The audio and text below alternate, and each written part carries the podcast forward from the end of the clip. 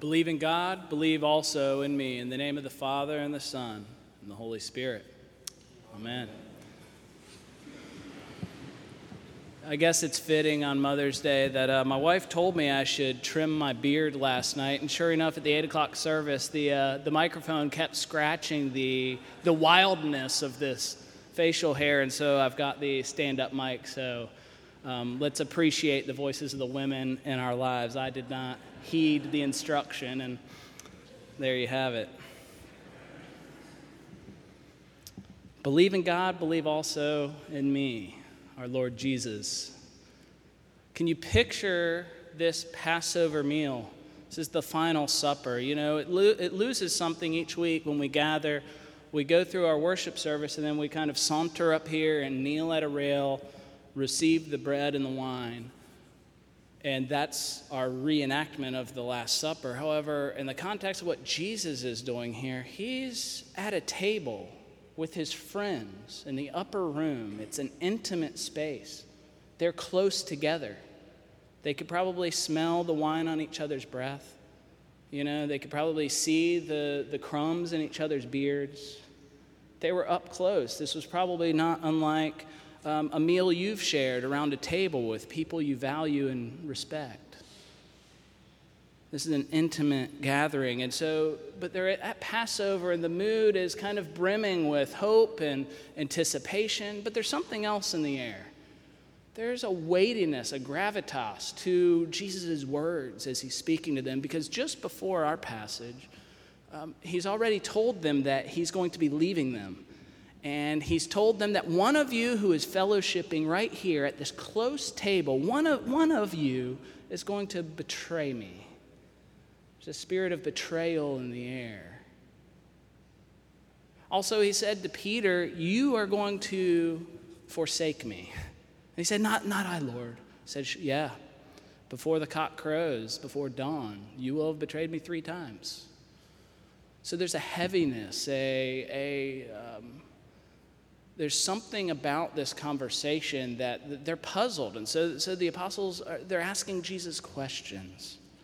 Where are you going, Lord? Where are you going? And what is the way? And uh, show us the Father. And they're saying these things to Jesus. They sense the urgency of the moment.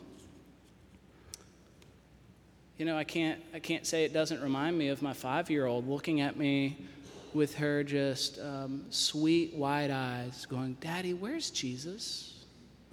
When will I see him? And I believe these are probably questions in the heart of a believer and a skeptic alike, no matter where you are in the spectrum this morning. Where is Jesus? When will I see him?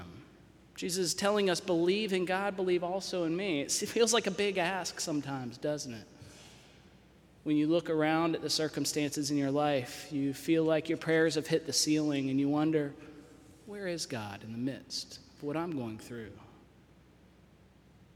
I like the reformer Martin Luther's words. He said, Forget all speculation about God, hold on to the man Jesus Christ. He's the only God we've got. I like that. He's the only God we've got. Because at the end of the day, you and I, friend, we have the choice to either trust the only God we've got, or we're trusting something else, which really is ourselves. We're trusting our own ability to discern what's best. We're trusting our own ability to pull ourselves up by our bootstraps and, and orchestrate events and things around our lives to make sure that we have accomplished what we desire. It's either up to the only God we've got or it's up to us most of us have enough life experience to know that if it's up to me, I'm sunk. Jesus is speaking these words, and it's, it is on the, on the precipice of a long night. He's going to be out speaking more words to his disciples, encouraging them, teaching them how to pray. And then he's going to go off by himself and pray those lonely prayers in the Garden of Gethsemane Father, if it's possible, remove this cup from me. If not, may your will be done. He, he's in the throes of agony over having to not only abandon and leave his disciples, leave them behind, but to suffer a death that, incur, that incurs the wrath of God on himself, a substitutionary death on the cross. He knows what's ahead of him, and it's painful, agonizing.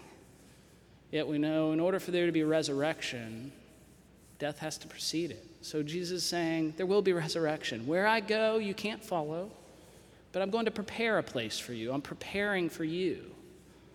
He's not just saying that to the disciples in that room, in that intimate space. He's saying that to you and me this morning. He's saying that to hearts who are troubled by a variety of things that you walked in here carrying in your backpack, metaphorically speaking.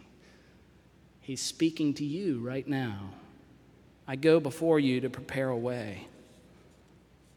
Because we have questions, don't we? Things that we're concerned about, uncertainties. Am I in the right job or career? How can I do right by my kids? Will I ever even have children? Am I doing the right thing? Will it always feel this hard? We all have these questions, and we tend to think that what we need is maybe a new job or more income, maybe the right relationship or enough of the stuff. That if only somehow my circumstances can change, that's all that I really want. But the trouble is deeper and much more fundamental than we realize. Because no adjustments will reach the depths of what we really long for. Jesus is speaking a word, a tender word to us. Don't let your hearts be troubled because he says, the, in essence, the antidote to the troubles that you and I are facing is real trust in God. Believe in me and believe, believe in God, believe also in me. He's saying this while he's headed to the cross. In fact, Jesus really, in some ways, initially probably looked like a loser. He's gathered with his 12 disciples He's about to go out and be turned in. He's going to surrender to and let the, the forces of the religious and political day prevail. You know, this, religi- this movement that he has is going to look like it's come to an abrupt halt. He's going to be killed. And so, in a sense, I wonder if the disciples initially saw, felt like they had not so much failed Jesus as perhaps he had failed them. What are you talking about? Abandoning us? Going away? We thought you were bringing the kingdom of God. He left them before they could truly leave him. And I think this is instructive for you and me today because perhaps you're sitting here and you're looking for an excuse to flee the faith. I think Jesus gives us plenty of reasons to do so. After all, his disciples did initially. See, because if the cross is unappealing to us, if a dead Savior doesn't secure us the life we want, then you can be sure that you'll be ready to bail and scatter as soon as your life doesn't go according to plan. It's on to plan B. I'm going to have to do this on my own. And I think if you've ever been tempted to abandon faith because life took an unexpected turn for the worst, you're in a great position this morning to hear Jesus say to you, Believe God, believe also in me. Because Jesus, when he speaks, he's speaking of his person and his mission in the world. His assurance isn't rooted in circumstantial evidence, it's, it's rooted in his very character that he is making this audacious claim I am the way and the truth and the life. It's through me. Relationship with me is the key. I am the key that turns the door that opens possibility. The Gospel of John is full of these I am statements Jesus makes. You know, I am the bread of life, I am the light of the world, I am the gate, I am the good shepherd. Here he says, I'm the way, the truth, and the life. It's kind of this all encompassing sense. He's truth, He's life, He's the one way. So he's, he's saying he is for everyone and for every situation. He is for you this morning. Jesus is the answer to every, long, every longing, every cry, every hope, every um, expression of gratitude. It's all about Jesus. It's always been because he's the only God we've got. The author of Hebrews says he's the radiance of God's glory and the exact representation of his being. We'll say in a few minutes in the Creed, He is very God of very God, light from light.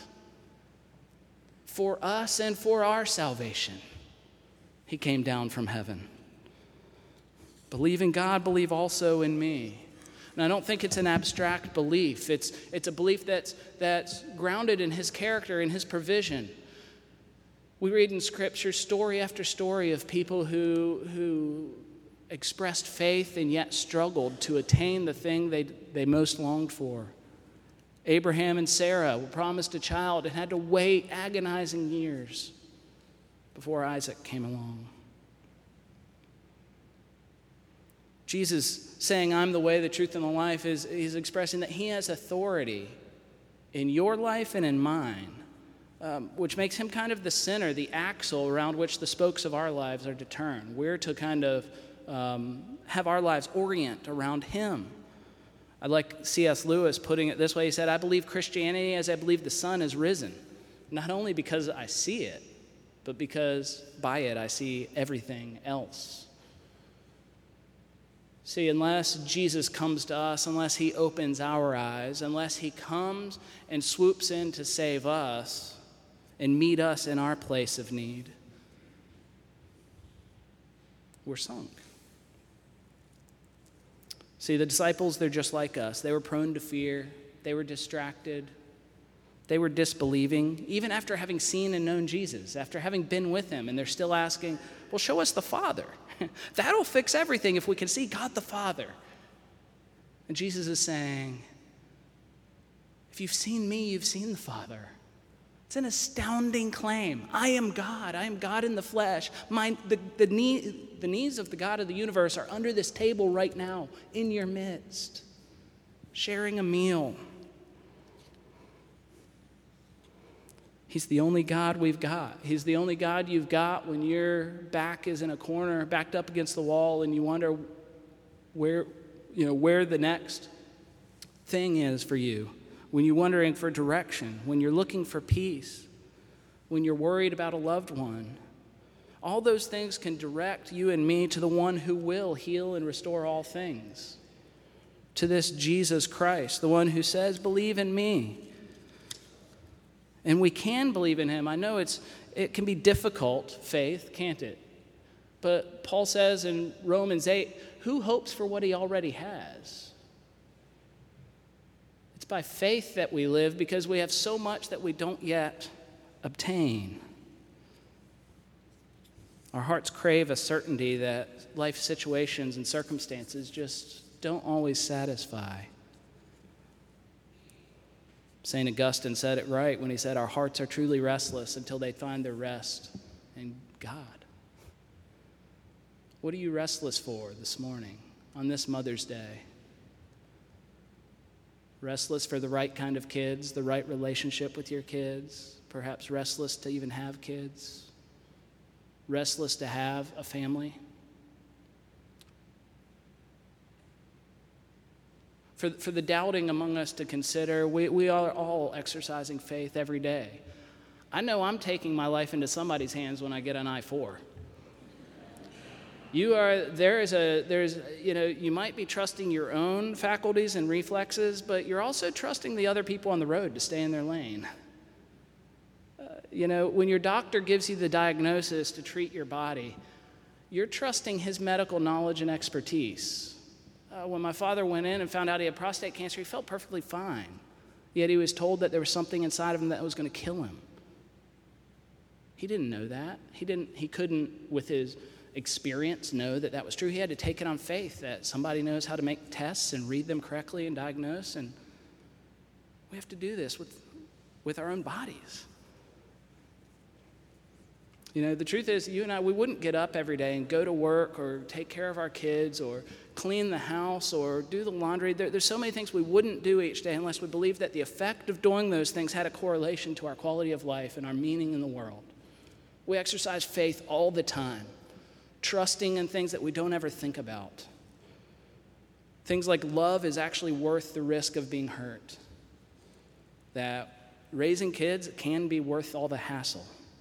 That the financial payoff is worth the long hours and sweat over the project and the job There's things we intuitively do because we trust them. You and I, we're invited on that journey to trust the living God embodied in the person and work of Jesus Christ. He's the way, the truth, and the life. He's the only God we've got. In the silver chair, C.S. Lewis paints this really beautiful picture of this young girl, Jill. She's, she's on this adventure and she's she comes upon a stream and she's so tired and exhausted and thirsty but there's a she wants to take a drink but there's this big strong muscular lion laying right on the bank of the river and she kind of she's trying to pl- play this game in her head can i actually get a drink of water without maybe getting injured by this lion and she starts talking to him and she says you know will you promise not to do anything to me if i come and drink and the lion answers, I make no such promise. You know? She says, Well, do you eat little girls? And the lion said, I've swallowed up girls and boys, women and men, kings and emperors, cities and realms. Oh dear, I suppose I must go look for another stream then. To which the lion says, There is no other stream. when it comes to having abundant life, when it comes to having a, a future that's truly secure, there is no other stream, friends. The good news of the gospel of Jesus Christ, who came to save sinners, is for you and for me. He lived a life that one theologian said we are dazzled by in him, haunted by in him, nourished by in him, and is so full of aliveness and light that not even the darkness of death could prevail against it. He is a risen God that we celebrate this morning. So turn to Jesus and look to him. There's all kinds of places you and I might go to find truth or to life a strong career of success, some kind of sexual experience that's elating, social friend groups, the bottom of a bottle, binging on Netflix, using or restricting food. But none, all of these things will fail us. They will crumble in our hands. But Jesus is saying, Believe in me. I'm the only God you've got. May we trust him as we come forward to receive his body and blood in the Holy Eucharist. In the name of the Father, and the Son, and the Holy Spirit.